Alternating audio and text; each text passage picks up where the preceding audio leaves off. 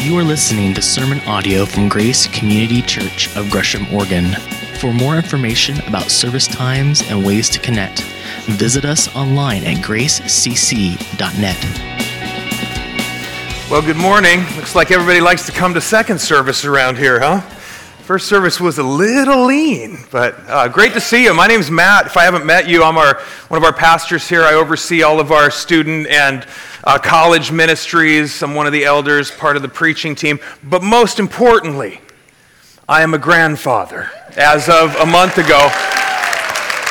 Which really, I mean, that trumps all those other things. It's like, whatever. Um, and I know some of you guys have seen this picture because Gary, uh, one of our other teachers here, he was a, I mean, he's like the ultimate grandpa. So in the hospital, I'm sending some of my buddies these pics, and he's like, hey, can I share that tomorrow? I'm like, well, I kind of wanted to introduce my own granddaughter, but if you must. So, but I've got some new ones. This is little, oh, exactly. How am I supposed to get any work done when they're sending me pictures like this? I just want to run over and, you know, hey, you guys need anything? No, no, we're good. All right, I'm bringing some bread. I'll be right there. I mean, little, this is little Maya Renee, and she's just uh, exactly. So she's coming over today, so let's go ahead and get this wrapped up. And um, it's really special, though, and, and all of you guys who have shown me grandpa and grandma pictures, and I've been, you know, sitting there like, okay, you're almost done? I get it now. I get it now. So I apologize. I get it now. So all right, let's get to business. We've been, we've been working through the book of Genesis as a church for the last weeks and uh, even before the holidays, I believe. And uh, so I want to get us all up to speed. I know there's some people here that are new that haven't been with us. Maybe you're new, to church in general, so it can, Genesis can get a little weird. So let's just, um, I'm going to kind of retell the story, very oversimplified, but to get us up to speed to chapter 15, which we're at today. We're going to look at the first six verses of that. So, in the beginning, God, out of, out of this darkness and disorder, God creates this beauty and order. And, and at the pinnacle of his creation, there's man and woman, and he invites them to partner with him in bringing blessing and flourishing and having kids and grandkids and all those great things. Well, quickly we see that they, they choose not to partner with God. They wanted to find good and evil on their own. They want to kind of do their own thing. And, and again, the next thing we see is we see brother murdering brother. We see violence breaking out, and disorder now is, is, is rampant through the creation. And God has to come and step in. And he judges, and it, it's horrible. Enter Noah's ark, right? You know the story. And so Noah, some, he's a righteous guy. Scripture makes that clear. And so we think, okay, there's going to be a restart here. And so we see Noah, and he's, he's in this vineyard, so it reminds us of the garden. But the next thing we know, we see Noah, he's getting hammered, and something shady's going on with one of his sons in the tent, and we're like, what's going on here? And, and so they start having, you know, their descendants, and it's the same kind of deal. It's this downward spiral until we get to chapter 11. We see these nations now, instead of uh, joining and partnering with God and, and, and bringing blessing to all the earth and scattering throughout the earth, they're gathering together and building a tower, a tower of Babel, Babylon. It's a tower of arrogance. And so God again has to come down and judge, and He scatters the people. And you, and I really expect you guys to remember last time I taught early in December. Remember we talked about uh, out of the scattering of chapter 11, God began the gathering of His people in chapter 12, and that's that's where Abram comes in, and and that's the guy we've been talking about for the last few weeks. Abram's this guy. His story begins in chapter Genesis 12, and it goes to 25, and. Um, and God calls him to himself and he makes these three amazing promises. He says, Abram, I'm going to make you, number one, a blessing to all the families of the earth. Number two, um, I'm going to give you offspring and descendants. It's going, to be, you know, it's going to be amazing. And then number three, I'm going to give you and your descendants a land to dwell in and, and to thrive in. And it's a crazy story because when, when God comes to Abram, he's just this guy living in Ur. Ur. Yeah, the Chaldees. He's hanging out in Ur, pagan land. And he doesn't know anything about this God we've been reading about. But he decides to step out and, and trust him. And so at 75 years old, he steps out, not knowing where he's going to end up, but he decides he's going to follow and trust this God. And he begins his partnership with God. And as we come to chapter 15, there's a problem because God promised Abram a son, and it's been 10 years now. And he's too old. His wife's too old. They're past the childbearing years. And so Abram's, he's kind of struggling here. Where, where's the son? He seems to be wavering a bit. Plus the fact, if you've been with us between chapter 12 and 15, he hasn't had the easiest time, has he? He almost lost his life and wife down in Egypt. And if you're, as you're reading, you're like, whoa, whoa, the, the offspring promise is in jeopardy. And then the, the, next story, when he lets Lot choose the land, you're, you're thinking, whoa, the land promise is in jeopardy here. What's he doing? And then last week, we saw him at war with all these kings. And we're thinking, if, if he dies, he shouldn't have won that. I mean, on paper, he should have never won that war 318 guys against these armies. And if he dies, I mean, how's the bless? How's he going to be a blessing? So we're watching, we're like, all these promises are in jeopardy, but the sovereignty of God is over it all, and God is moving his promise forward. It's an amazing, amazing story.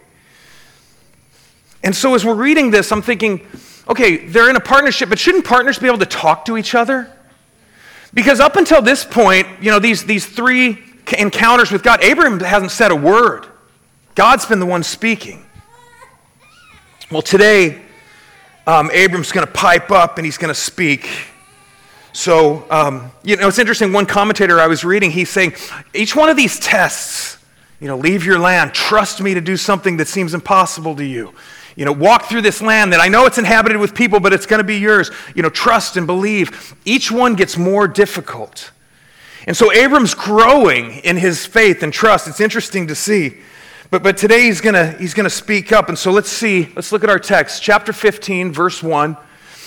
After this, and I think that could be all the things that he's gone through, but certainly after the war in 14, the word of the Lord came to Abram in a vision.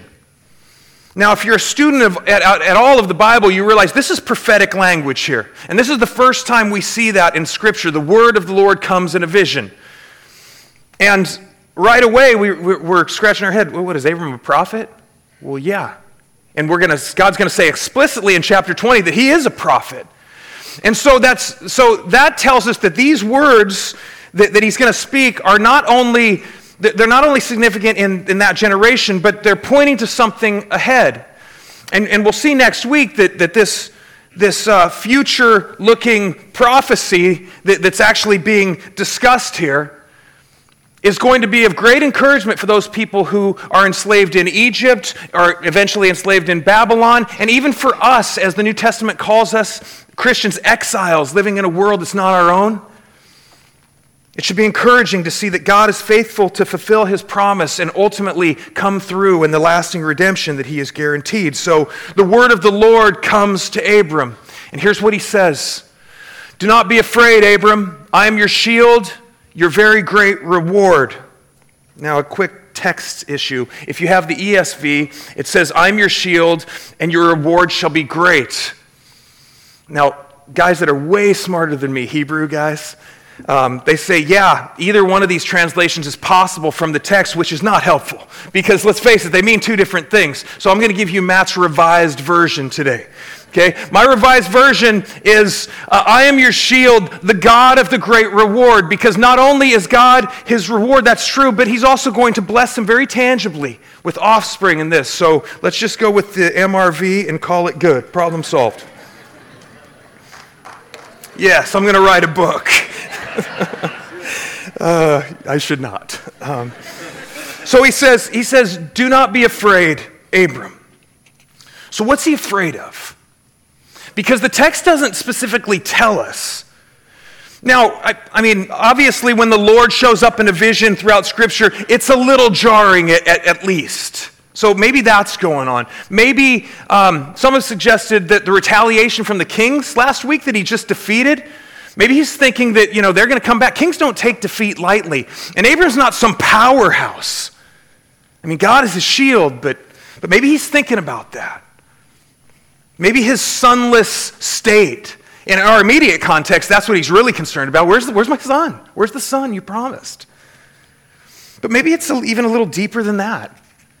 I mean, we know explicitly from the text in chapter 12 that, that Abram is scared for his life and he's afraid that things won't go well, which is why he tells his wife to, hey, say you're, say you're my sister.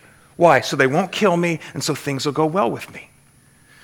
And so uh, provision, security, a name. These are the things that, that Abram is afraid of. We're going to see it repeat in chapter 20. And it's interesting to think about those three things security, provision, and a name. They're still the pressing issues of a homeless man today, right? Of a wanderer today. And God has been Abram's shield. We've seen it. He protected him in Egypt. He protected him with the land deal. He protected him last week and delivered these kings into his hand. And it just makes me stop and think isn't it amazing how quickly that, that those, that, that people, not only Abram, but let's, let's not pick on him, but, but all of us who follow the Lord, how quickly we can fail to see how He's protected and provided for us in the past when we're in the midst of our own fear and our circumstances are pressing, and we forget that He's done, He's brought us to this point. And it seems like that's what's going on here. And so in his fear, God comes and he speaks to him. And he gives him a, a reassuring word. I love that God's gracious like that. And so Abram responds and he says, um, we talked about that. He says, Sovereign Lord, what, what can you give me? Since I remain childless, and the one who will inherit my state is Eleazar of Damascus. And he continued, he said, You've given me no children so a servant in my household will be my heir. And so there's a sharp response from Abram. Hey, I'm going to be your shield and reward. What, what, what are you going to give me? I don't have any, I don't have any kids. Where's the promise? In the original language, it's, it's sharp, but it's not disrespectful. I mean, he, he's still sovereign Lord. He, he knows who he's talking to here. But he's frustrated. He, he's, he's wondering. I mean, all I see is Eleazar. I mean, he's a sweet kid, but he's not my flesh and blood. I mean, how is he going to be the fulfillment of the promise? Or maybe is he? Did I misunderstand? And so he's desperate, and all hope seems to be gone. And herein lies the great question of our text today How does one trust in the promises of God when the evidence against the promise seems to be everywhere? She's too old. Biologically, this is not possible now. Right? How, how does one trust in the promise when, when the evidence seems to be against it? That's what he's up against. And so God responds. He says, the, word, the, the, the word of the Lord came to him. This man will not be your heir, God says, but a son who is your own flesh and blood will be your heir. And he took him outside and said, Look up at the sky and count the stars, if indeed you can. And then he said to him, So shall your offspring be. So after this double protest, God speaks up and he offers nothing more than his word. He says, Abram, it's not, it's not him. And, and so he speaks his majestic word. And, and, and according to the Lord, adoption and human biology are not the doors of the future for Abram and Sarai. The word of God is. The promise of God is their future, it's their only hope. God's word's what governs all biblical faith. And we see it clearly right here. Your son will be your heir. And he doesn't offer him a foolproof argument like, like a lawyer might, right? He just takes him outside. He says, look, look up at the sky, Abram. Look at the stars. And he looks at the massive. I mean, could you imagine? I mean, we live in so much light pollution. Could you imagine what it looked like? It's like going to Central Oregon, right, and getting up there where there's no light. It's just magnificent. It's breathtaking. That's what he's looking at.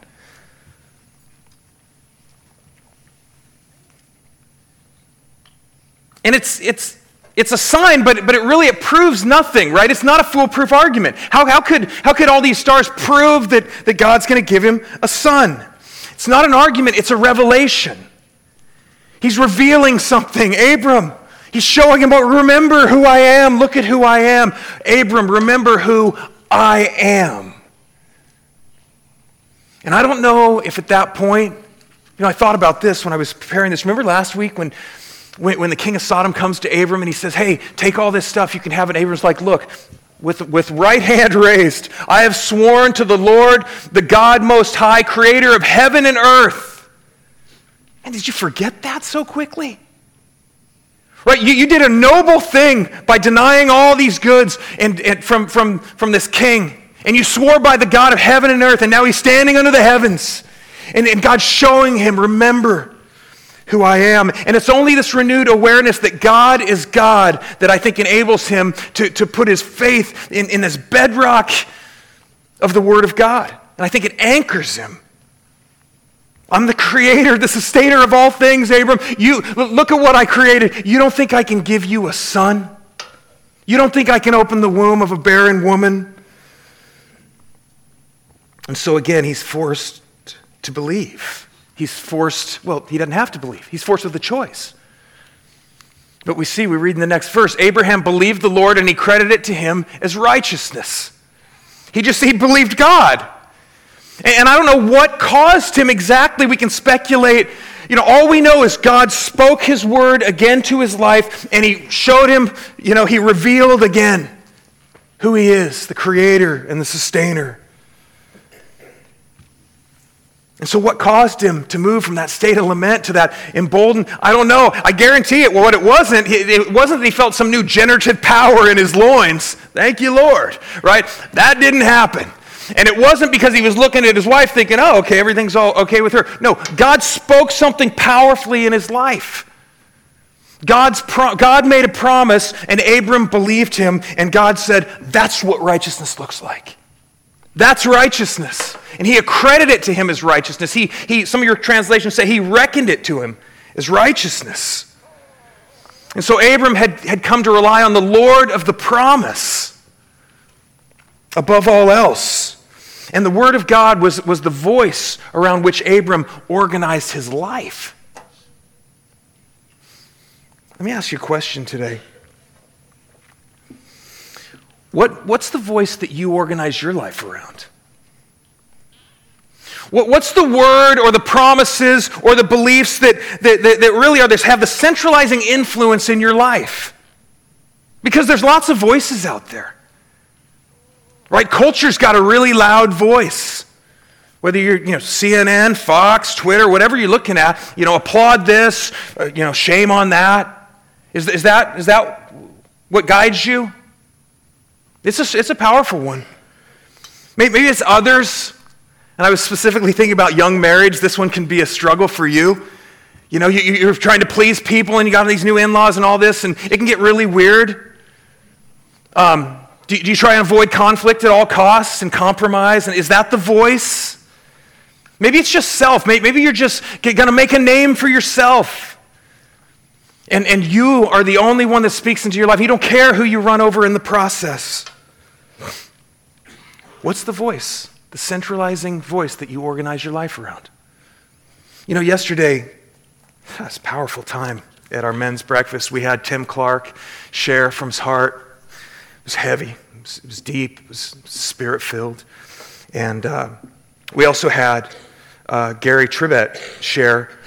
And it was, it was interesting because they were both talking about the same kinds of things that we're going to be talking about down here this week and next week.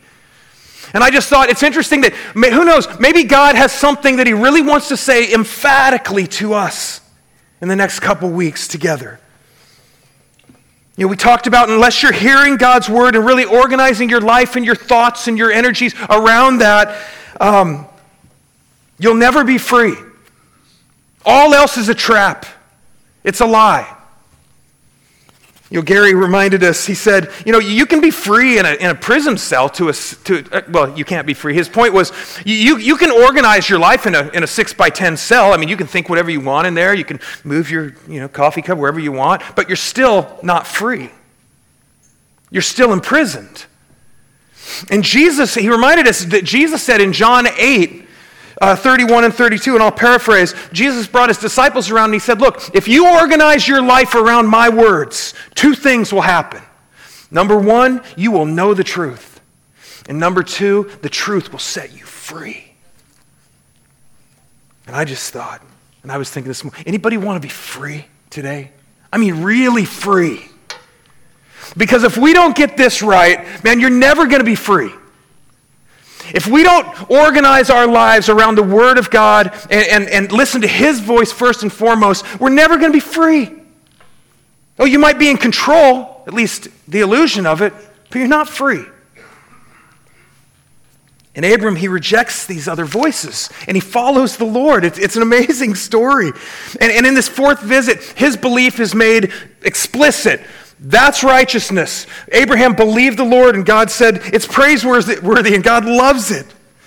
And so, as we're watching Abraham, we're realizing that he is learning to take God as reliable. He's relying on him. He's moving out in faith. And this is exactly what God's looking for, a partner, looking for in a partner, then and now somebody who will trust his word.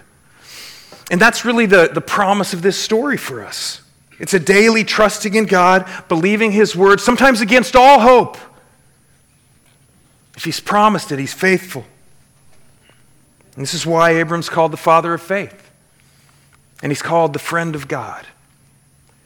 It's amazing. I wish we'd keep going. Sean's going to finish this story up next week, but, but I just want to look at four observations as we, as we wrap up here that I think are important. There's, there's probably 400. We're going to look at four. Um, and the first is this don't consider a delay a cancellation or a denial. Abram's been waiting for years now, and he's going to wait for another 15 before the son comes. Spoiler alert. And um, that was, I should have done that. Sorry about that. Uh, you've read the story. I know you've read the story. Um, but he's been waiting and he's wondering, did God change his mind? Was it, was it Eliezer? I mean, did, did I misunderstand the promise? And God says, no. It's, it's delayed, I know, but I'm, I'm coming through on my promise. My timing is perfect. And you may not always understand it, but I'm asking you to trust me, Abram. And he does. And, you know, I think about our life. We're, we're, all waiting for something. Maybe we're not waiting for on a specific promise like Abram was. Maybe, maybe we're praying for, you know, these general biblical principles that we have, that, that, that God, God want, he wants to rescue others. And so maybe you have a child that's, that's kind of wandered away from the Lord and you're praying and it's been years. And you're like, maybe, maybe God's just putting the old denial stamp on my prayer. Man, don't say that. His timing isn't like our timing. It's always perfect. And, and this story, it just r- reminds me of that. Sometimes we just need to, we need to rest in that. You know, lately, personally, I've been praying for, um, for God to give me a spirit of praise in exchange for this garment of heaviness, to use the language of Scripture. You know, I shared with you before, since my dad died, it's been really tough. And one of the things that's really struggling in my life is my marriage right now. And, and we're good, don't get me wrong. I mean, you guys, for, oh, hey, no, we're fine. But I haven't been investing in my wife the way, you know, I, I should be. And it's been, and it's been hard. And, and I don't say this as an excuse, but, but sometimes grief in that, I just haven't had the emotional energy. And, and so I'm praying, I'm asking, here's what I'm asking I'm praying for God to do something deep within my spirit and my soul and to turn that kind of mourning into joy, you know. But I'm not just sitting here waiting, I'm pressing in, I, I'm reading the word with my buddies. You know, I'm praying, I'm going to I'm going to really, you know, try and do some concrete things to start moving in that direction. I might see a counselor. I mean, they're a good one here, come talk to me. But, um, but, but, but I'm waiting on the Lord to do something that only He can do. And at the same time, I'm trusting that He's going to meet me, so I'm going to be moving out in faith. And so don't think that God's delay you know, maybe it's not his timing. You know, I want to be, I want to be ready to go today. Well, I'm still, it's still a heaviness, and, and it's okay but I'm trusting in the Lord. You know, I remember this, this verse. Those who trust in the Lord, those who hope and wait in and on the Lord will renew their strength. This isn't just for the, the people of Israel who are wondering if God had forgotten about them when Isaiah the prophet spoke this. This is for all who believe. He'll renew our strength. You'll walk and you won't grow weary. There's, there's a strengthening that only God can do in our lives. And sometimes we need to wait on the Lord for his timing.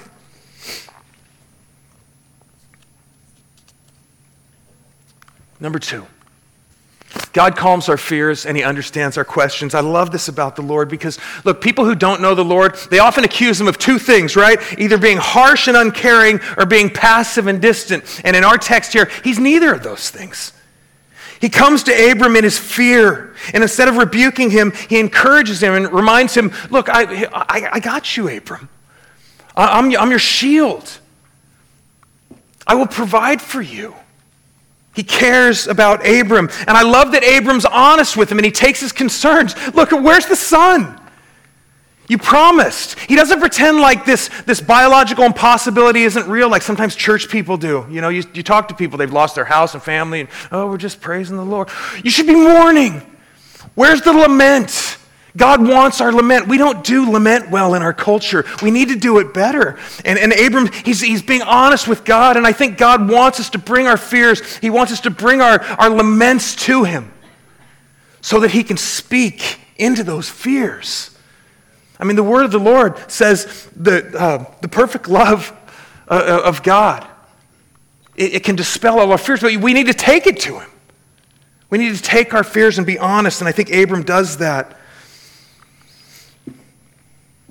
Remember, remember what Jesus said in John 15 when he had his disciples gather around? He said, Look, I don't call you servants anymore. I call you friends. Why? Because I've shared with you everything my Father and I are doing. And so in Christ, we too, like Abram, are the friends of God.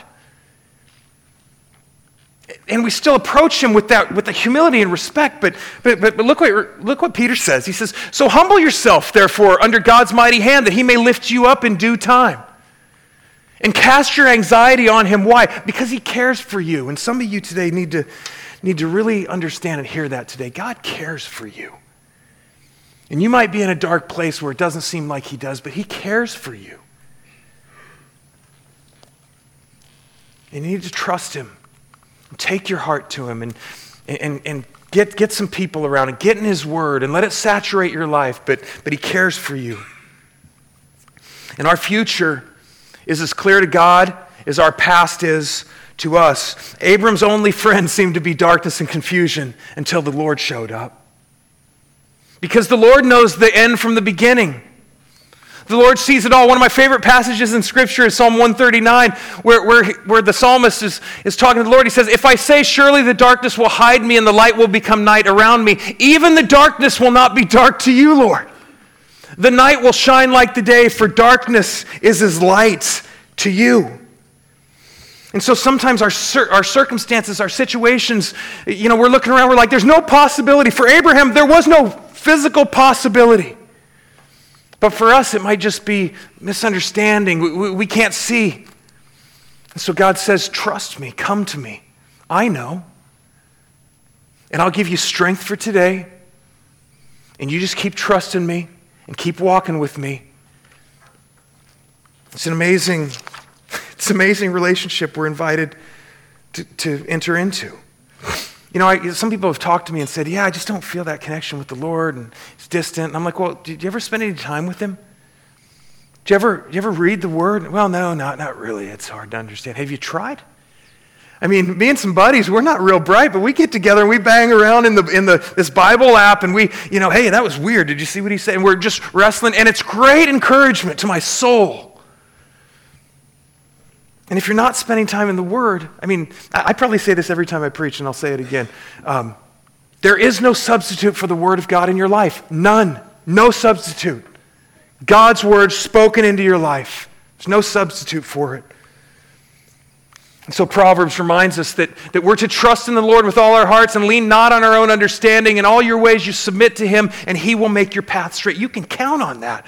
I don't know one per and I can promise you this. This is a promise from Matt, not from God, so disclaimer. But I promise you, and everybody I've talked to that spent any time walking with the Lord, that if you if you seek the Lord, if you put yourself under his word, he will show you himself and he will meet you in ways you never thought possible. He does that. He wants to do that for you. Trust Him, He's faithful. And finally, righteousness is trusting and believing the word and the promises of God. God looked at Abram's trust and simply credited him as righteousness. That's what it looks like, and, and God deemed it. That's, that's righteousness. To trust me. Even when, even when all the promises seem to be against the, or all the evidence seems to be against the promise, trust me. Many years later, the Apostle Paul, he would pen these words that would, would be the summary statement of Abram's faith in, in Romans 4. Listen to these words. Against all hope, Abram in hope believed and so became the father of many nations. Just as it had been said to him, so shall your offspring be.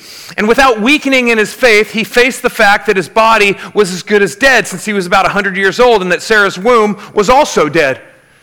Yet he did not waver through unbelief regarding the promise of God, but was strengthened in his faith and gave glory to God, being fully persuaded that God had the power to do what he had promised. And this is why it was credited to him as righteousness.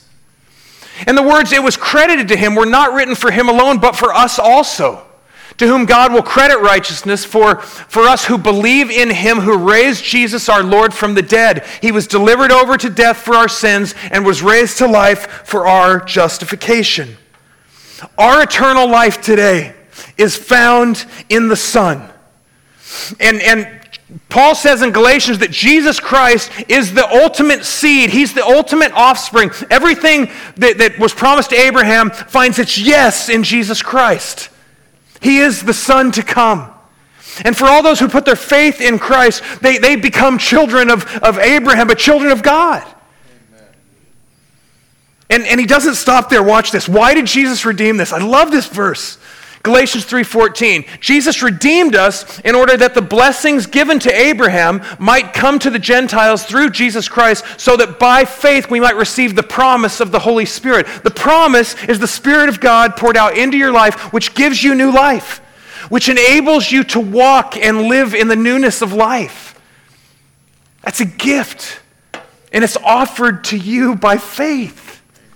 And if you trust Christ, if you believe what God's saying, even mustard seed belief, it's got to start somewhere. God will declare, declare it righteous. He'll invite you into his family. He'll pour his spirit out in your heart, and he will give you a life that you never thought possible. That's what's on the table today. This isn't a downloadable experience. This is a life changing, living word from the living God. That's, that's what's offered to us today. Will you partner with God today? Like Abram did. All it takes is trusting him and believing in his word. Let's pray. Father, uh, you know, it's so crazy looking at Abram because we have all this, these theological frameworks standing way over here on the other side of the cross. And Abram had nothing. I don't even think he knew what sin was. Law hadn't been given. He's just some guy that, that you called. It was an incredible story, Lord. But he believed you, and, and that simple faith is what you consider righteous. And so, Lord, I pray that your Spirit would come and just fill this place and, and, and, and create newness of life. Lord, pour out your Spirit. Respond to those sitting here today that say, Lord, I, I, I believe and help me believe all in the same breath. Give life like only you can, Father. In Jesus' name. Hebrews 11, amazing, the hall of faith, many of you know. Verse 8 by, by faith, Abram, when called to go to a place he would later receive as his inheritance, he obeyed and went, even though he didn't know where he was going. By faith, he made his home in the promised land. Like a stranger in a foreign country, he lived in tents, as did Isaac and Jacob, his sons, who were also heirs. The same promise. He was, he was looking forward to the city with foundations whose architect and builder is God. And by faith, even Sarah, who was past childbearing age, was enabled to bear children because she was considered because she considered him faithful. Not because she was, because she considered him faithful who had made the promise.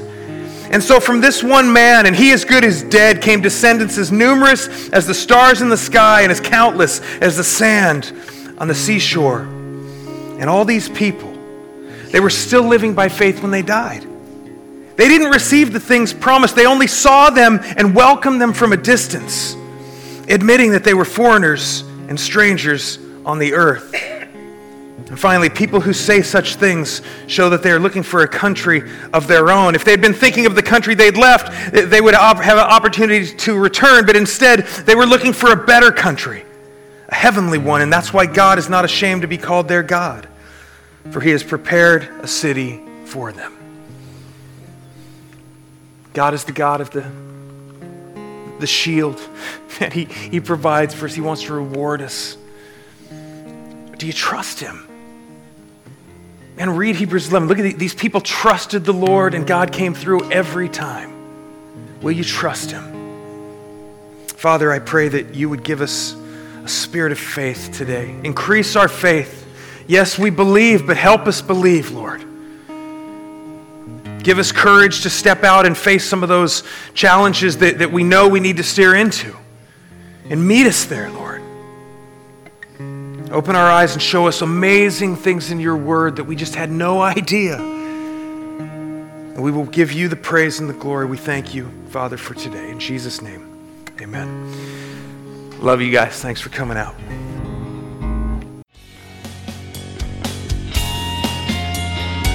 Thank you for listening to sermon audio from Grace Community Church. For more information about service times and ways to connect, visit us online at gracecc.net.